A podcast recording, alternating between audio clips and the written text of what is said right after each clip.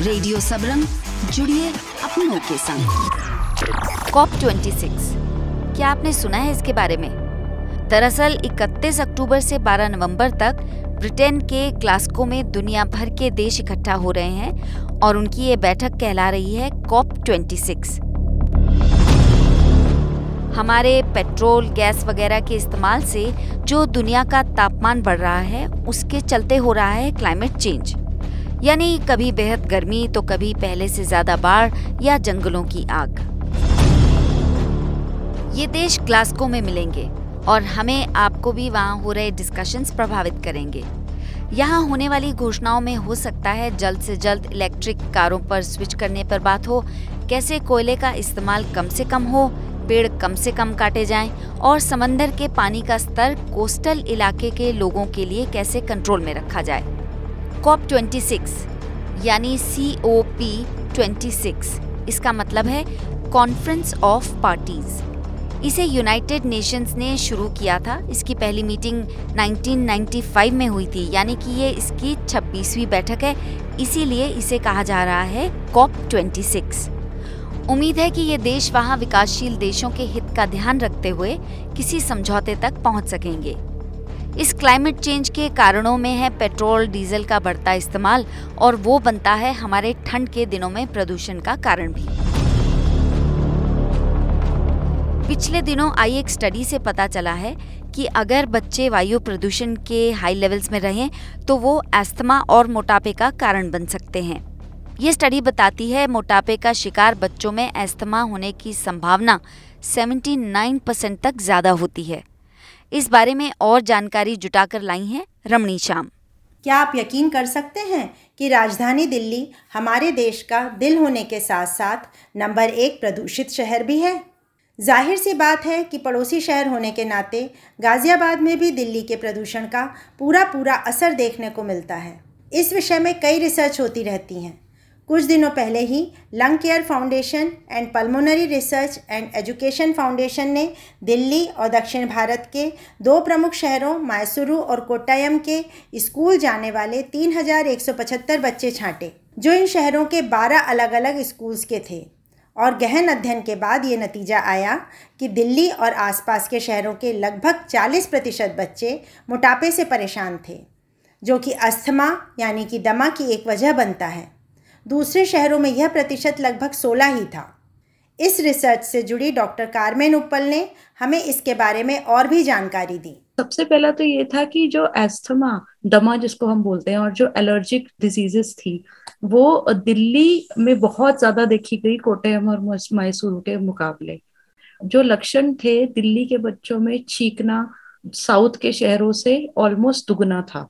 बहुत हद तक बच्चों ने आँखों में पानी की शिकायत करना, आँखों में खुजली की शिकायत करना, छाती में टाइटनेस होना स्किन में एक्जिमा और स्किन संबंधी एलर्जीज होना, ये भी दिल्ली के बच्चों में बहुत ज़्यादा देखने को मिला।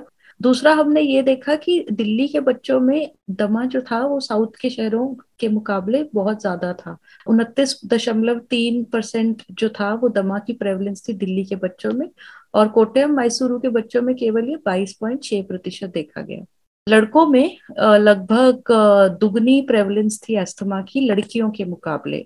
ये हमारी स्टडी की तीसरी प्रमुख फाइंडिंग थी। दिल्ली के बच्चे ज़्यादातर मोटापे और अपनी बीएमआई के हिसाब से ज़्यादा वज़न वाले बच्चे थे दिल्ली में, बाकी जो दो शहर थे। और एक और इम्पोर्टेंट चीज़ थी कि ये जो मोटापा था, ये दमा को बहुत ज़्यादा कॉज कर रहा था। यानी कि जो बच्चा मोटा है, वो दमे के लिए उतना ही ज़्यादा ससेप्टेबल है, उसमें दमा होने की पॉसिबिलिटी बहुत ज़्यादा है।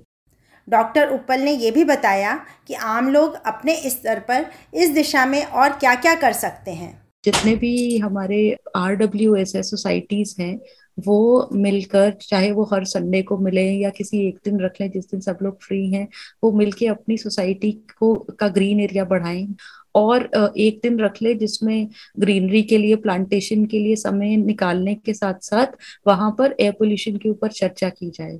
जो उनके आसपास का नियरेस्ट एनजीओ या सिविल सोसाइटी ऑर्गेनाइजेशन है, वो जो इस दिशा में काम कर रहे हैं, उनको साथ में लेकर अपने जितना भी आसपास की जगह है, वहाँ पर एयर पोल्यूशन को रोकने के लिए कार्यवाही करें। जैसे कि जितने भी आसपास के एरियाज़ हैं, वहाँ पर अगर कोई खुले में कूड़ा जला रहा है उसको रोका जाना चाहिए और आसपास के एरियाज़ में जो भी मतलब इन सब एयर पोल्यूशन से रिलेटेड है या गाड़ियों से रिलेटेड है एरिया मतलब रोड है, वहाँ पर पानी वगैरह का छिड़काव का ध्यान रखा जाए। सो ये सब छोटी छोटी चीज़ें अपने स्तर पर करके बहुत हद तक स्टूडेंट्स टीचर्स पेरेंट्स मिलकर एक मूवमेंट क्रिएट कर सकते हैं एयर पोल्यूशन के अगेंस्ट उन्होंने घर के अंदर होने वाले एयर पोल्यूशन को लेकर भी कुछ ज़रूरी बातें बताई।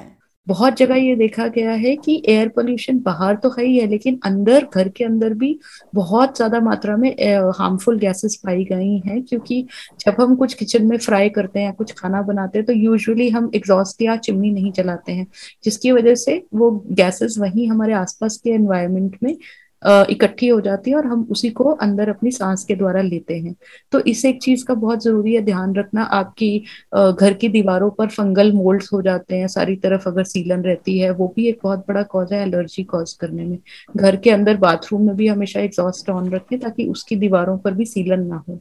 इस तरह और जागरूकता लाकर हम अपने बच्चों को एक बेहतर भविष्य देने में योगदान ज़रूर कर सकते हैं। ये रिपोर्ट थी रमणी शाम की। देश में बढ़ते वायु प्रदूषण और उसके बच्चों पर असर को देखते हुए देश की कुछ माओं ने मिलकर एक इनिशिएटिव लिया है। उन्हें नाम दिया है वॉरियर मॉम्स मैंने इन्हीं में से एक भवरीन कंधारी से संपर्क किया और पूछा इस कॉन्सेप्ट के बारे में। हम माओ को समझ नहीं आती कि हम क्या करें तो हम सारी माएँ जो है, हमने हाथ मिलाए हैं और हम सारे देश में इकट्ठे होके साफ़ हवा की मांग मांग से ज़्यादा है ये। क्योंकि मांग इससे पहले हो रही थी बहुत सालों से लेकिन अब ये थोड़ा कैंपेन जो है ये एग्रेसिव है कि अब बहुत मांग लिया लेकिन हमें मिल नहीं रहा। और जितना वक्त वो निकले जा रहा है उसमें हमारे बच्चों का फ्यूचर डैमेज हो रहा है उनकी हेल्थ डैमेज हो रही है। कहाँ कहाँ से लोग जुड़े हैं इसमें? तो शुरू से जो है काफ़ी सारे हमारे जो कोर जो शुरू के जैसे जो होती है माए उसमें पुणे भी है कोची है हैदराबाद है तमिलनाडु है यू नो ये सारे तो शुरू से ही थे और अब बहुत बढ़ गए हैं। अब हमारे बहुत सारी state, Chhattisgarh, Jharkhand, Goa you know अब पंजाब, अब अब बहुत सारी जगहों से लोग आ गए हरियाणा और ये सब तो हम लोग तो सारे थे ही शुरू से। सो प्रिटी मच अब हमने ऑलमोस्ट मोस्टली सारी स्टेट्स में कोई ना कोई प्रेजेंस है ही है। वॉरियर माउंट के साथ अगर और लोग अभी जुड़ना चाहें तो क्या करना होगा उन्हें? एक आम नागरिक को चाहे वो बड़े बड़े पढ़े लिखे लोग हैं लेकिन उनको पता नहीं है कि उनके एरिया में या उनकी स्टेट में उनके राज्य में क्या आ, कौन से कानून लागू हैं। हम वो कानून उनके सामने रखते हैं यू नो कि ये है। आपको ऐसे कंप्लेन करने जैसे नो योर राइट्स हमने इसको बोला और उसमें हम आपको जैसे दिल्ली के लिए पेड़ कट रहा है तो आपको क्या करना है?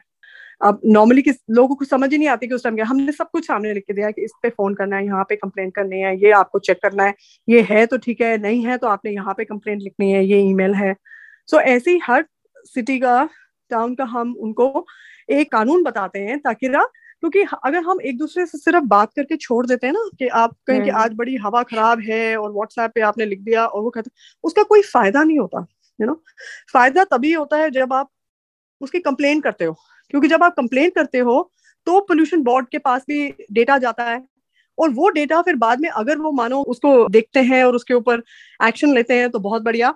लेकिन अगर एक्शन नहीं लेते हैं तो फिर ये, अगले एटलीस्ट हमारे पास एक जायरा बनता है कि उनको कोर्ट में लेकर जाने के लिए और क्वेश्चन करने के लिए कि आपने काम क्यों नहीं किया। पर अगर हम नहीं करते कंप्लेन तो वो बातें सिर्फ़ हवा में होती हैं और वो उसका कोई फ़ायदा नहीं होता। पॉलिसीज़ बन जाती हैं पर इम्प्लीमेंट नहीं होती। सो so, हम इम्प्लीमेंटेशन में ये करने के लिए कि सिटीजन और इम्प्लीमेंटेशन तभी होगी जब तक जब हम अपना हक मांगेंगे नहीं तो हमें मिलेगा नहीं। प्रशासन और सरकार आपको लगती है कि इस मुद्दे को लेकर जितनी गंभीर होनी चाहिए उतनी है? नहीं जी बिल्कुल भी नहीं। ये ज़्यादा पीआर हो रहा है एक किस्म का बस यू नो वो है पोस्टर्स लगाना और ये सब करना क्योंकि जैसे मैं आपको बोल रही हूँ बहुत सारी चीज़ें हैं। अब जैसे अगर आप कंप्लेन करते हो तो अगर हमारे जैसे पेड़ कटने के लिए फॉरेस्ट डिपार्टमेंट के अंदर लोग ही नहीं है। जितने वेकेंसीज हैं आधी वैकेंसीज खाली पड़ी हुई हैं। सिमिलरली आपका दिल्ली पोल्यूशन कंट्रोल है। ऐसे ही मतलब मैं और भी एग्जांपल जैसे दूसरे स्टेट्स का भी। सो so, वहाँ पर जितने लोग होने चाहिए कर्मचारी वो लोग ही नहीं है। अगर लोग नहीं होंगे तो आप मेरे को बताइए कि कैसे करेंगे।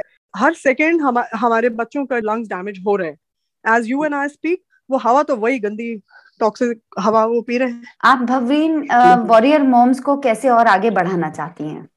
आप आप जैसे यू नो लोग हैं जो इसको इतना इम्पोर्टेंस देते हैं पर्यावरण को प्रदूषण को और आप यू नो कनेक्ट करेंगे कि और लोग आए और हमको ज्वाइन करें और फिर अपने अपने क्षेत्र में हम प्रेजेंस बनाना है, हमें हमें दिखाना है जो असलियत में कि क्या हो रहा है और क्या होना चाहिए। अपने बच्चों को पोल्यूशन के बढ़ते स्तर से बचाने के लिए शायद सभी माओ को एक वॉरियर मॉम होने की ज़रूरत है। और एयर पोल्यूशन के बाद आइए बात करते हैं एक ऐसे विषय की जो कई बार हमें डेलेमा में डाल देता है। वो है हमारे घरों से निकलने वाली भगवानों की पुरानी मूर्तियाँ। हम कई बार उन्हें पानी में विसर्जित करते हैं तो कभी मिट्टी में दबा देते हैं या कभी पीपल के पेड़ के नीचे छोड़ाते हैं। मगर इस तरह उन्हें सही ढंग से हम डिस्पोज नहीं कर पाते। इसी को ध्यान में रखकर नासिक में संपूर्णम सेवा फाउंडेशन चला रही तृप्ति गायकवाड़ ने पुरानी मूर्तियों को रिसाइकिल करना शुरू किया है। मेरी साथी लोपा मुद्रा दुबे ने उनसे उनकी इस पहल के बारे में बात की। जिनके घर से हमें ये मूर्तियाँ आती है, सबसे पहले हम उनकी एक उत्तर पूजा कर लेते हैं। उसके बाद वो सब हम लोग इसको सेग्रीगेट करते हैं। इट मीन दैट जब फ़ोटो फ्रेम्स रहती है तो उसमें से भगवान का कागज़ निकाला जाता है और जो लकड़े रहते हैं, वो अलग किया जाता है। तो जो मेटल रहता है, उसको हम मेल्ट कर देते हैं मेटल को। उसके क्यूब्स बन जाते हैं। जो कागज़ रहता है, उसका एक लगदा बनता है और वो हम सॉइल में डालते हैं, जिससे एज एन फर्टिलाइज़र यूज़ होता है। और कुछ कुछ मतलब जो पेपर रहते हैं ना, उसे रिसाइकल करके फिर से भी पेपर बनाया जाता है। उसके बाद जो कांच रहती है, वो मेल्ट हो जाती है। पीओपी की मूर्तियाँ रहती है तो पीओपी की मूर्ति में हम लोग क्या करते हैं, उसकी पाउडर फॉर्म बना के उसमें ना सीमेंट मिक्स करते हैं। तो उससे क्या होता है कि हम कुछ टॉयज बना सकते हैं बच्चों के लिए। और अभी फ़िलहाल तो एक, और एक नया मैंने मतलब बनाया है, ज्वेलरी बनाने वाली हूँ मैं अभी। तो बहुत एंथिक ज्वेलरी है it's Indian traditional jewellery. And yes तो इससे बहुत सारी औरतों को काम मिल सकता है। तो ये आपने कब से और आ, क्यों शुरू किया ये मूर्तियों का रिसाइकल करना? हमेशा तो दिमाग में रहता था अगर कहीं पे भी घूमने जाते थे तो देखते थे कि मूर्तियाँ पड़ी हुई है सब कुछ तो अच्छा तो दिखता नहीं था। क्या करे तो रहता था दिमाग में। बट दो ढाई साल पहले हमारे नासिक में जो गंगे को पूरा आता है ना वो देखने के लिए मैं गई थी बाढ़ देखने के लिए। तो वहाँ पे एक बंदा आया था वो बोला वो मतलब वो विसर्जित करने आया था। मैंने उसको बोला कि मैं तुम्हें विसर्जित नहीं करने दूँगी फ़ोटो फिर। बोला, मैडम, भगवान की फ़ोटो से क्या करूँ? मैंने उसको बोला, उसके कांच निकाल ले, कागज़ को तू पानी में डाल के तेरे पौधों को डाल दे। उसे वो आइडिया पसंद आई तो मैंने सोचा, यार, एक बंदे को एक ये आइडिया पसंद आ सकती है तो कितने लोगों को आ सकती है? घर आके मैंने एक मैसेज ड्रॉप कर दिया और सबको सेंड कर दिया। और अभी सोशली इतना वायरल हो गए वो सब मैसेजेस कि अभी तक बीस या पच्चीस हज़ार के ऊपर हम लोगों ने फ़ोटोज़ मूर्ति डिस्पोज की हुई। है और कितने लोग जुड़े हैं आपके साथ और कहाँ कहाँ से आपने ये सपोर्ट पाया है? लोग मेरे लिए बहुत सारे लोग जुड़े। अभी थर्टी टू फोर्टी लीडर्स बन गए हैं। ओके और ये तो पक्के लीडर्स है। मतलब जब भी रहता है काम रहता है तो एज एन वॉलंटियर करके वर्क करने के लिए आ जाते हैं और उससे भी ज़्यादा भी लोग हैं। आगे और जगह फैलाने का अभी प्रयास होगा आपका? एक्चुअली ये काम पहले नासिक पुणे बॉम्बे में भी हो रहा था। हाँ, और हाँ. अभी ये पूरे महाराष्ट्र में हम मेरे पूरे पॉइंट्स हो रहे हैं।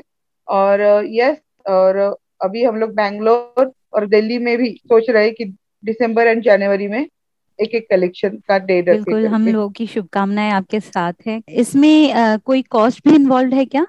क्योंकि ये सब चीज़ें करते वक्त हमें ट्रांसपोर्टेशन और जो भी डिस्पोज करते हैं मशीनरीज एंड ऑल दैट उसके लिए हमें खर्चा आ जाता है। तो हम लोगों ने क्या करते हैं, कि एक बेसिक चार्जेस ले लेते हैं। तो फिफ्टी रुपीज़ पर मूर्ति या पर फ़ोटो के हिसाब से चला जाता है उसमें। And people are paying and actually peoples are not only paying this वो संपूर्ण जो मैंने संस्था बनाई, संपूर्ण सेवा फाउंडेशन वो उसको डोनेशन भी दे रहे हैं। कि रास्ते के भी जो मूर्तियाँ मैं उठा सकूँ और उसको भी डिस्पोज कर सकूँ। हम अगर उनकी मूर्तियों को हम जब पूजा करते हैं, भगवान से सब कुछ मांगते हैं ओके अगर वो खंडित हो जाए तो उसको प्रॉपरली डिस्पोज करना ये भी हमारी रिस्पॉन्सिबिलिटी है ना? मूर्तियाँ आस्था बिलीफ से जुड़ी हुई मामला है। तो इस वजह से आपको कोई कभी परेशानी आई है? नहीं उल्टा मुझे ब्लेसिंग मिल रही है कि तृप्ति तुम बहुत बहुत बहुत अच्छा काम कर रही हो। और ये किसी ने ना किसी ने स्टैंड लेना ज़रूरी था। भगवान ने तुम्हें ज़रिया बनाया है। तो यस परेशानी तो नहीं आई उल्टा मुझे सपोर्ट ही मिल रहा है हर जगह से। कैसा लग रहा है आपको हमारा कार्यक्रम, ज़रूर बताइएगा। Feedback at radio Sabrang dot in पर।